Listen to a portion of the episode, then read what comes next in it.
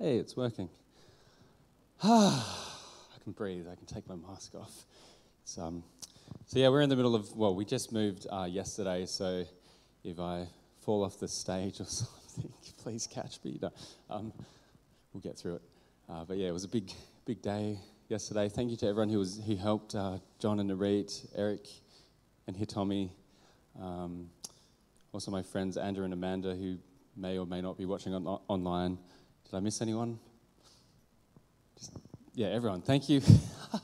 I do want to say just thank you to just everyone for just loving us in this place. I mean, we have learned so much, and it's just been such an honor and a privilege to be able to serve this house and serve the Lord at Church in the Marketplace. I feel like we have made some lifelong friends, and you know, you guys are like our other family now.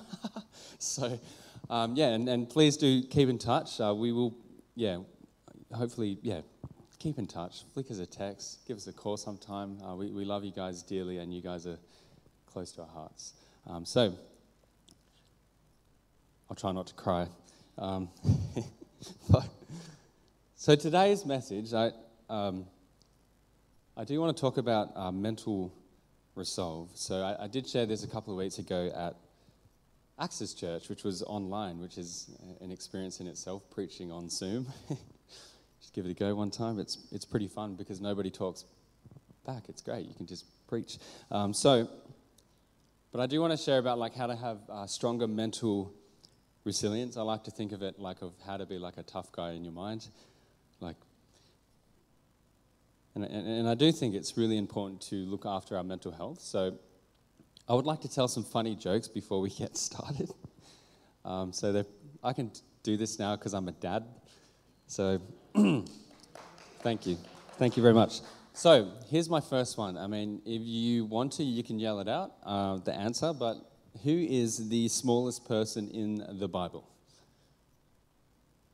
Any takers? Nehemiah. That was super cringe. Hey, okay, next one. Okay, ready? Here we go. Which king in the Bible liked to do things solo? Solo men. Yeah, that's super cringe too. What can I say? I'm a dad. I can do dad jokes now. Okay, what kind of car would Jesus have driven if he was alive today, right now? What kind of car do you think he would have had? I mean, I don't know if you see that many around this area, but I think he would have driven a Chrysler. Wow. Okay, what about this one? This last one, okay, just bear with me.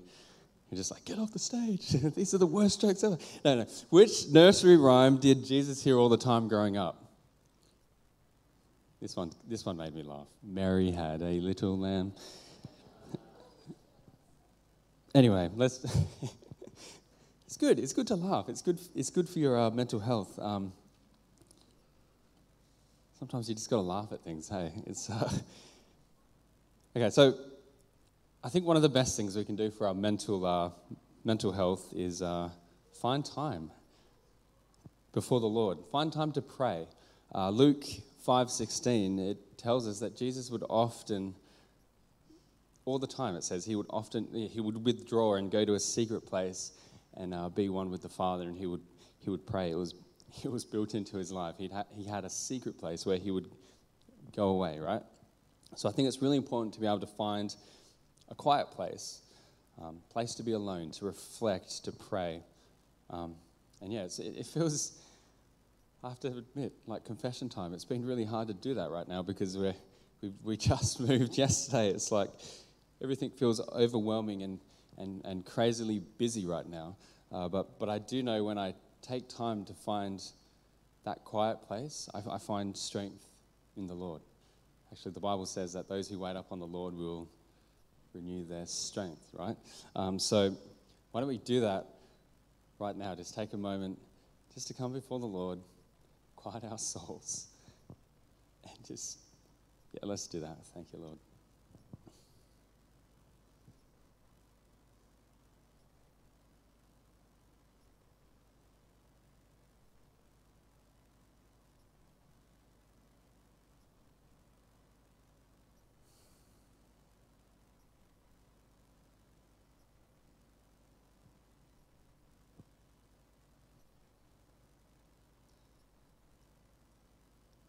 we come humbly before you, God. Thank you that we can come to your throne room of grace through Jesus.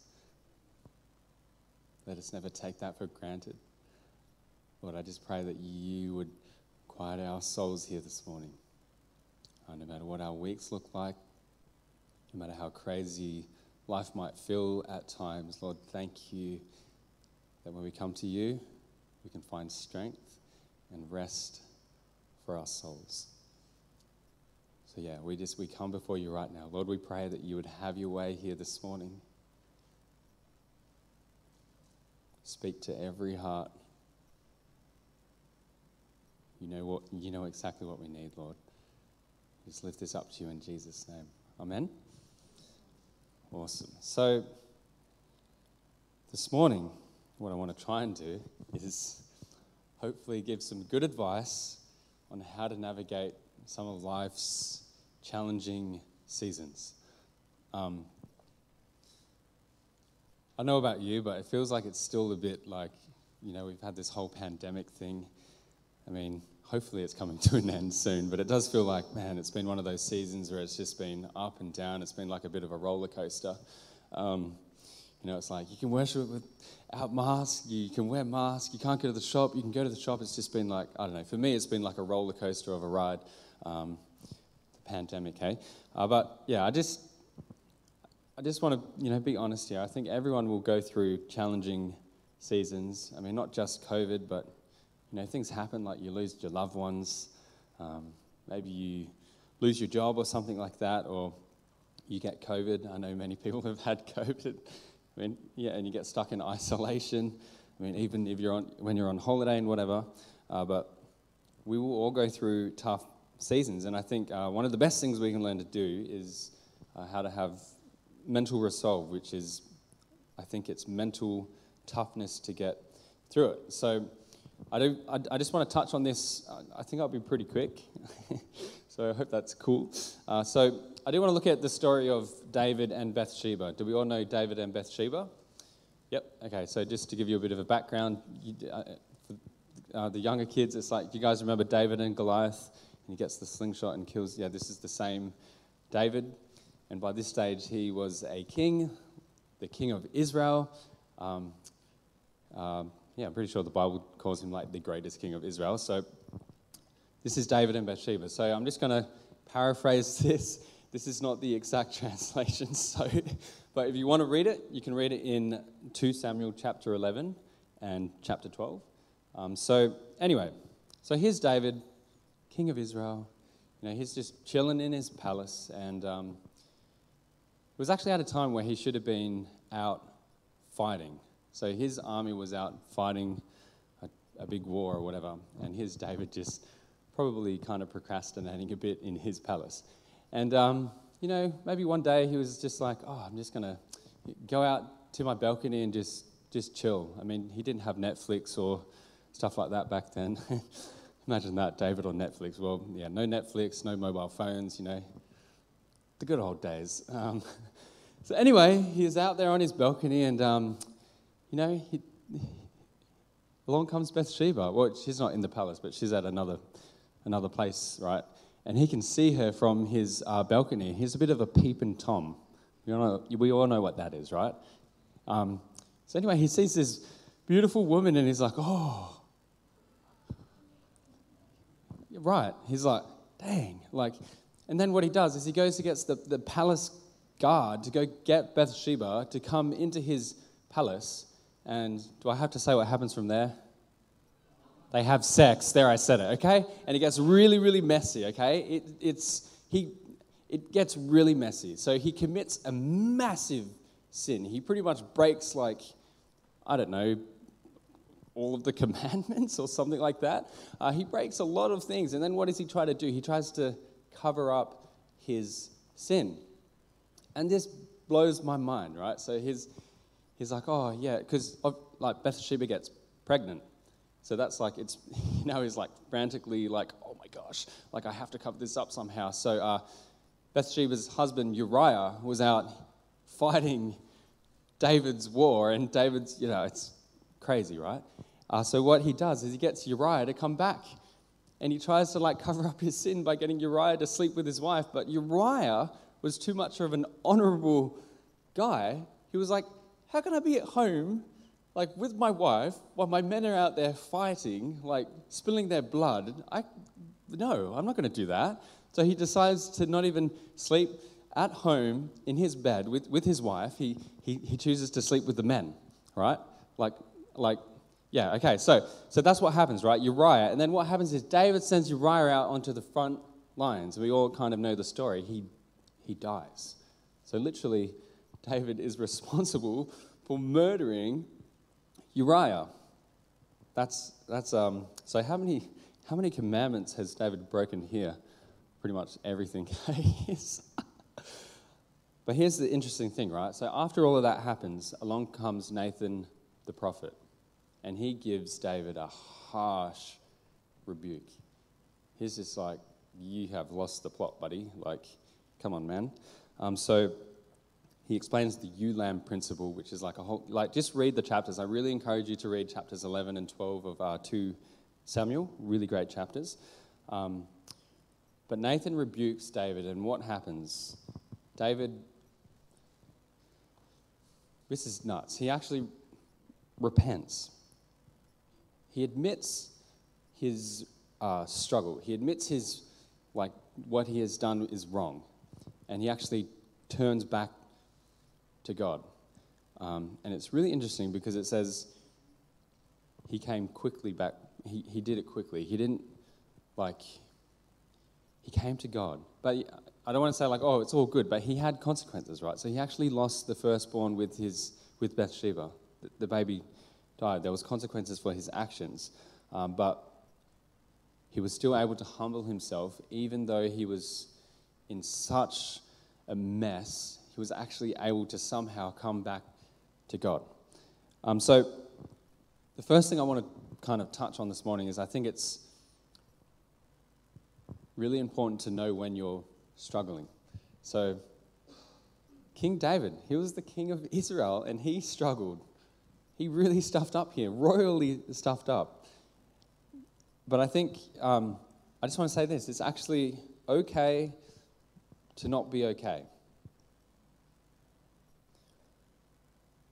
And I think one of the biggest barriers to overcoming and having breakthrough is actually admitting when you have an issue or when you're struggling.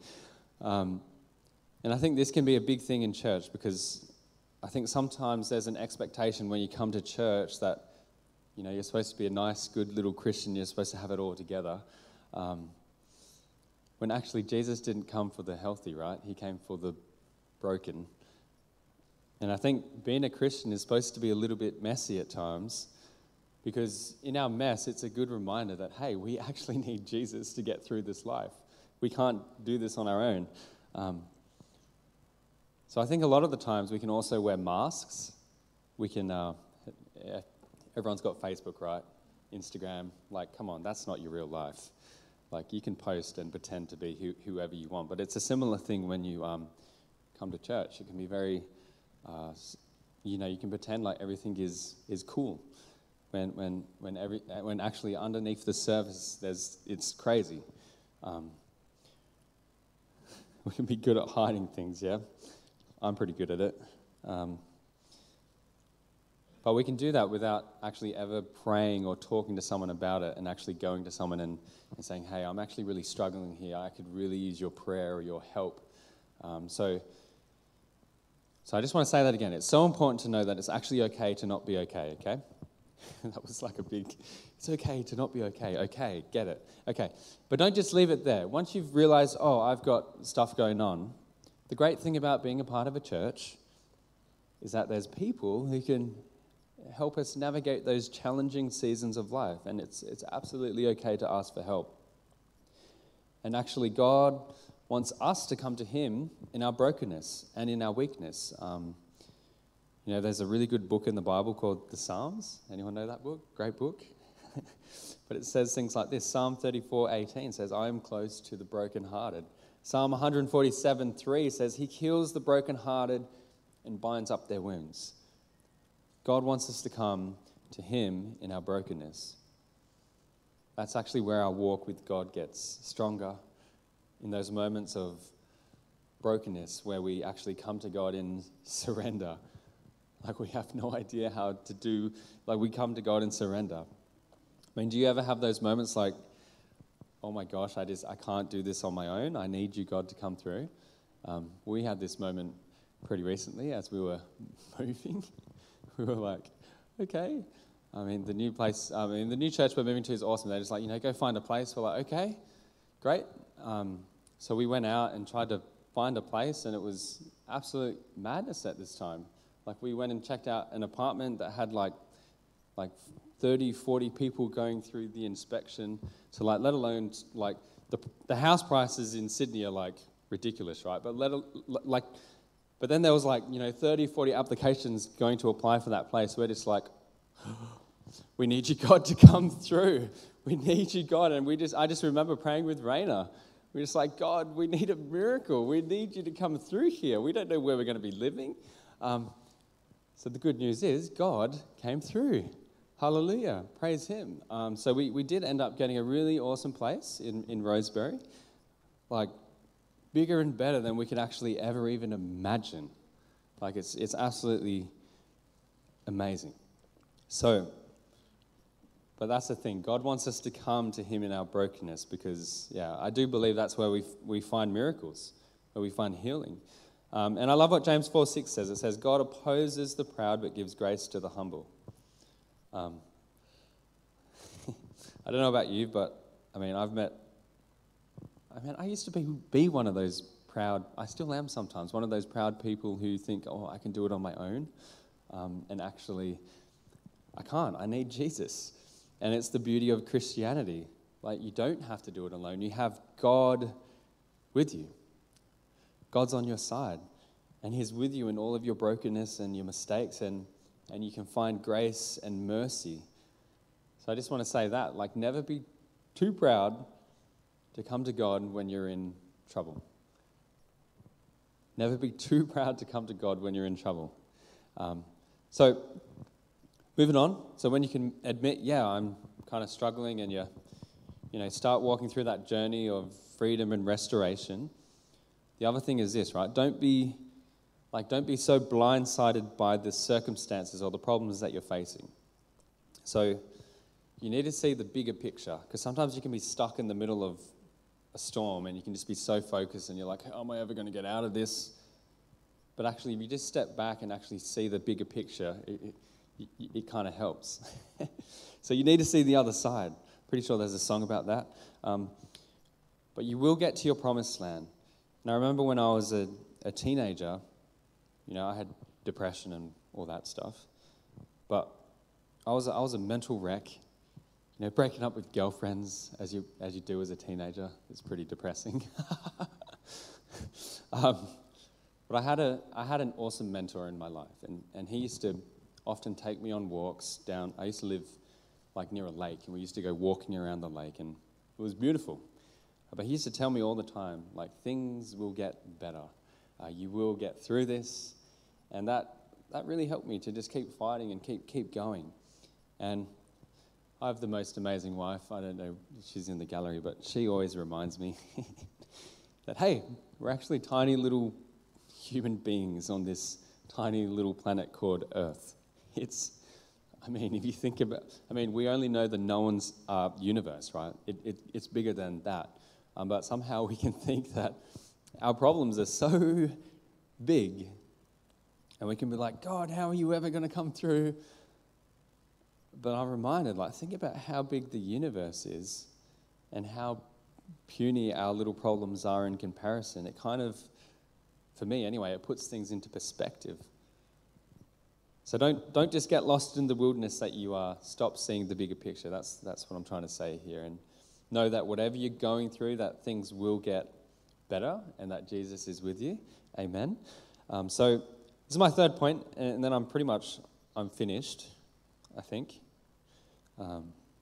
Short and sweet message, but I love this one. This is I call this one make predetermined decisions. So if you want stronger mental resolve, decide things ahead of time So has anyone ever been to a restaurant, right? We've all been to restaurants, and who's one of those people who ums and ahs at the menu? Yeah, any of our friends know that we are just so indecisive about what we want to eat. But isn't it cool, like, when you go to a restaurant with someone and they already know what they want to order and they're just like, yeah, I want to order this, and, like, the food just comes and it's like, everyone's, like, happy. I try to be more like that, but I'm a work in progress. But that's making a predetermined decision. That's what I would call it. But there are things like big life decisions that you should think about. Like, you should make that decision before. Like, okay, here's one for me, right? On Sundays, I have already determined, like, from 14, when I was 14, that every Sunday, no matter where I am, whether that's in person, online, whether I'm in a different country, I'm going to go to church. And that was even on mine and Raina's honeymoon. We went to church. We were like, no, we are committed. We have made a predetermined decision that no matter what, every Sunday, we're going to be in church, we're going to worship God, we're going to go to the house of the Lord, and every Sunday. So that's one of the predetermined decisions that I've made in my life. Another one was this, right? I made the predetermined decision that I was going to wait till I got married to, have sex. There, I said it. I've said it a few times. Okay, but I was like, I made that decision in my life. That's really important for our young people. Make that a predetermined decision that you're going to wait to get married. So those are just some of the small things, right, that I've decided ahead of time, because it's much easier to make those decisions ahead of time than actually making them in the moment.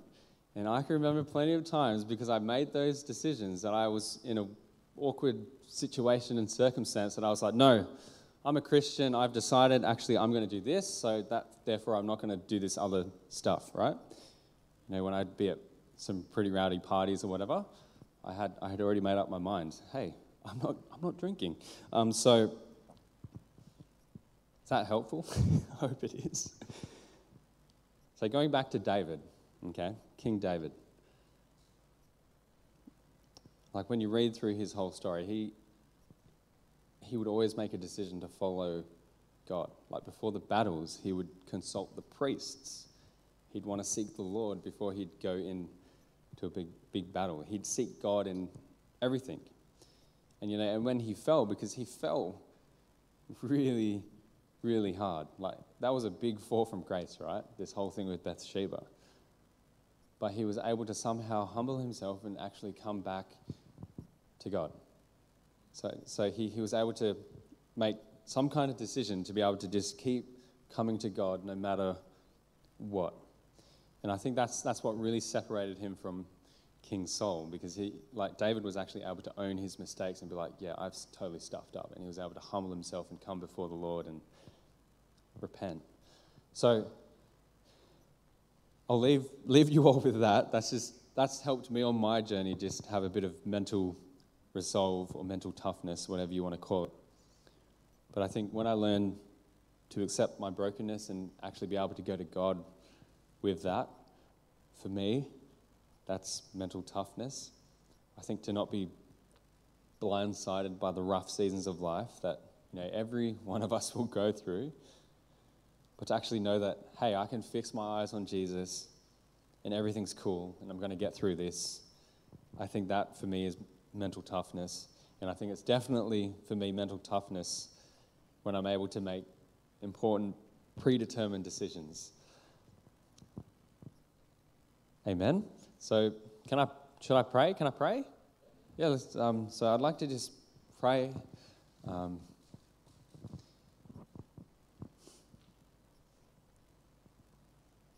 Let's pray. Lord, help us to come to you. Pray that you'd help us come to you in our brokenness. Help us to not hide in our sin. Help us to bring all of that stuff into the light. Thank you, God, that you know every heart here this morning. You know what we need. I pray that when we do find ourselves in the storm, that we would lift our eyes and know that you are with us. And may you help our men to resolve that we would know that you're with us, God. I pray that you would speak to us about some important predetermined decisions that you want us to make that are honoring to you. Speak to us, Lord. I pray for everyone here this morning that you would bless and that you would know that they would know that you are with them forever and always. Help us to love you and to honor you with all that we are. I pray for everyone's mental health as well, Lord. I pray for divine healing because you know exactly what we need. So anyone experiencing depression or anxiety, Lord, I thank you that there is healing there. We just lift that up to you and we just give you praise here this morning in Jesus' name. Amen.